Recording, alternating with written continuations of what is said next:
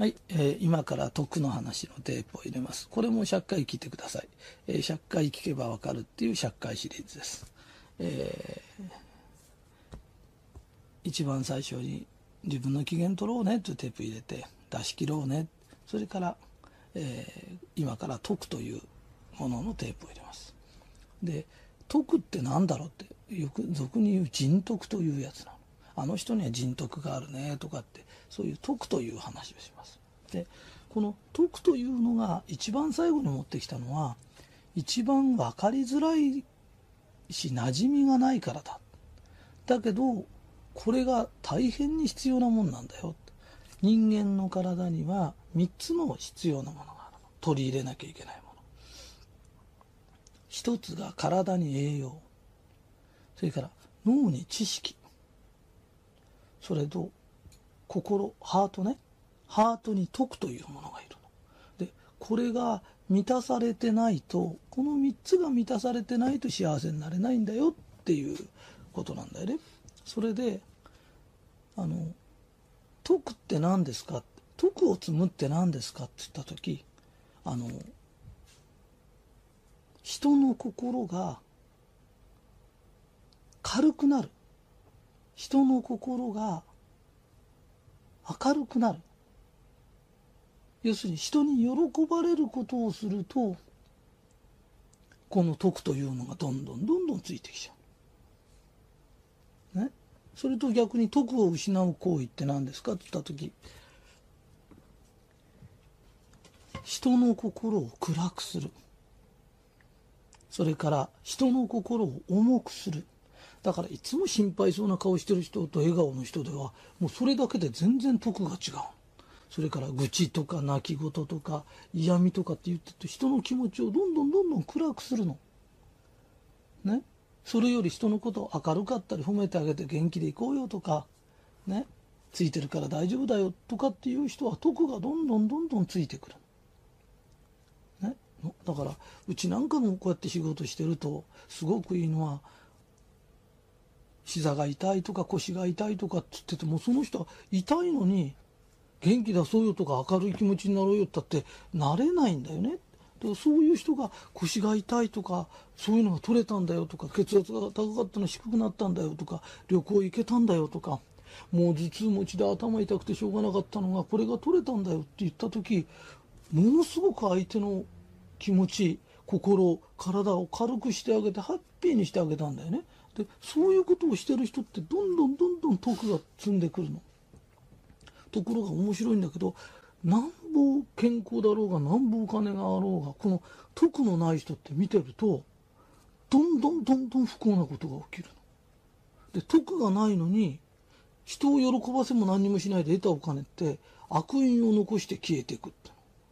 だから、たとえもう病気になって消えてこうが、強盗に入られて消えてこうが、ね、そういう悪いことを起こして消えていくの。だから人間、前の二つのテープじゃないけど、自分で自分の機嫌を取って、本当にできるだけのことを出し切る。本当に出し切った時に、本当の喜びも自分も得れるんだよ。だから本当にこう、秋になると田植えやってお釈迦さんが嬉しそうに実ったのを見て嬉しそうにしてるっていうのは、寒い日も暑い日も草取りしたり除草剤撒いたりいろんなことをした人が初めて喜べるんでその祭りに出会ったからってちょっと顔出した人間があの収穫の喜びなんて得られないの。と俺たちは人様のために出して出して出して出し切って笑顔を出し切って人のことを軽く軽くしてあげるの。人の気持ち軽くし体を軽くし心を軽くしてあげるの。そういう人間が自分にどんどんどんどん徳が積まれてくる。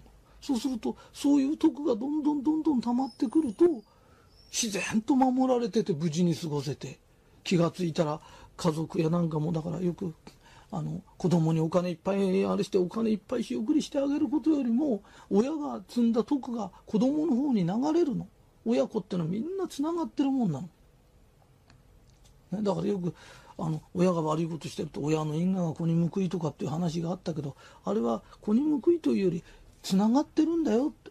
だから、いいこといっぱい、いいこといっぱいして、人の気持ち軽くなるようなことし人様に喜ばれるようなことしてたら絶対にいいことがあるんだよって。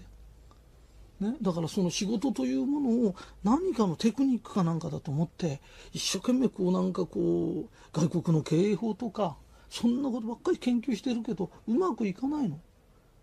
だいたいひとりさん自体はそんなのやったことないんだよ。それよりもどうしたらみんなが喜んでくれるものを作れるだろうか。ね？それからうちの仕事してる人たちがどうやったら明るく仕事ができるだろうかってそんなことばっかし考えてる人がやっぱし日本一になっちゃったんでだからテクニックよりも徳が徳をいっぱい積むことを考えた方が絶対に人はね幸せになるの。それで自然と守られてんの。よくあの大体私なんかよりもっとちっちゃい会社の社長さんでも何でも大体10人ぐらい連れて歩いてんだよ。それぐらいね護衛がいたりなんかしてるの。だけど私はただの一度だってそんなことしたことないの。日本中どこでも出かけてってもただの一回も危険な目にはあったこともなければ何にもないんだよって。何も恐れることないの。でそれって何ですかって言うと一生懸命できる範囲内の得という貯金をしてるんだよね。でうちの会社にこうやって集まってきた人。ね。そういうことで徳を積むために集まってきたのに本当に全力尽くしてますかって。で全力を尽くして仕事をし愛情を与えてますか？あのねこんだけ自分のやることがきちっとしてあるのにそれでもずっとやらないっていうのはものすっごくね徳が足りないよ要するにマイナスになることなの。で徳がマイナスになるようなことをずっとしてた時あのとんでもないことが起きるからね何にもしないでここにいればいいんだって言うけど自分の今いることよく悪いことがどっかに行かなきゃ起きないどっかに行かなきゃ起きないね？方位見てこっち行かなきゃいいんだって言ってるけどそこに悪い原因があるんじゃないよってあんたの徳がどんどんどんどんマイナスになってきた時に何かがポンと起きるんだよ。だからあんたがどこにいようが死ぬ時は死ぬんだよ。癌になる時は癌になるんだよ。なんでかって言うと、ね、方位見ようが方角見ようが、癌はあなたの中にあるんだから。あんたが北海道行こうが九州行こうが、脳一血になる時はなるんだよ。ね。車がぶつかる時だって、あんたが呼び寄せてんだよって。悪い悪い原因って自分が呼び寄せてんだよって。ね。で、こんなこと信じても信じなくてもいいよ。ね、だけど、そういう目でずっと見てみな。ちょっとね、確かに徳のない人っているの。お金持ったら奪っちゃったりとか。ね。親の財産もらって怠けてていいんだと思ってたりとか。そういう人って、人の気持ちをね、明るくしてあげるんじゃなくて、平気で暗くする人がどんな風にどんどんどんどんなっていくか。ね。あの、あそこんちは財産があるからいいんだって。財産があっても絶対幸せにならない何かが必ず起きるの。だから徳というのがどのぐらい大切なもんだか。だから今ははっきり言います。栄養なんか取りすぎです。知識もあるかわからない。昔の人よりもテレビ見てなんかいろんな知識あるかわからない。本当に必要な知識ってあるんだよね。でこの「徳」という3番目がものすごく足りないしこんなこと知らないの。で知ってようが知らなくてもいいから今聞いた人は知ったよね。ね？徳を積むことがどのぐらいいいことで徳を減らしていくことがどのぐらい悪いことが起きるのか自分を備えて周りの人も全部見てそれでえー、できたらこれから本当に斎藤塾みたいのを作って何をしたいのかって月に1回集まってお客さんの腰が治ったよってこんだけの徳を積んだ。みんなに喜ばれることが徳を積むってことだね。でみんなで徳を積み合ってるとどういうことが起きるか。別にこれは宗教でも何でもないんだよ。宗教ができる以前から人に親切にする人と人に迷惑をかける人がいるんだよ。ね。で今は迷惑をかけようが悪いことしようが競争して足を引っ張ろうが勝った人が得だと思ってるでもそうじゃないんだよ。人ってのは助け合い教え合いね自分のできることを力いっぱいやって精一杯やって人様に喜んでもらった時この人をこの人から物を買おうこの人を選ぼうこの人を何かしようこの人を総理大臣にしようって言うんだってみんなに選ばれてなるんだよ。ね？悪いことしても金集めてそればらまけばいいんだそんな人みんな失脚しちゃうんだよ。一時はうまくいくんだよ。そんな得のないやり方は続きっこないんだよ。で本当に人に喜ばれた時ものすごく幸せなんだよ。暑いから嫌だ。寒いから嫌だ。暑くても寒くても人様のためにやるの。それで喜ばれてチラシ巻いた時に来てくれた人に一人でも一生懸命やるの。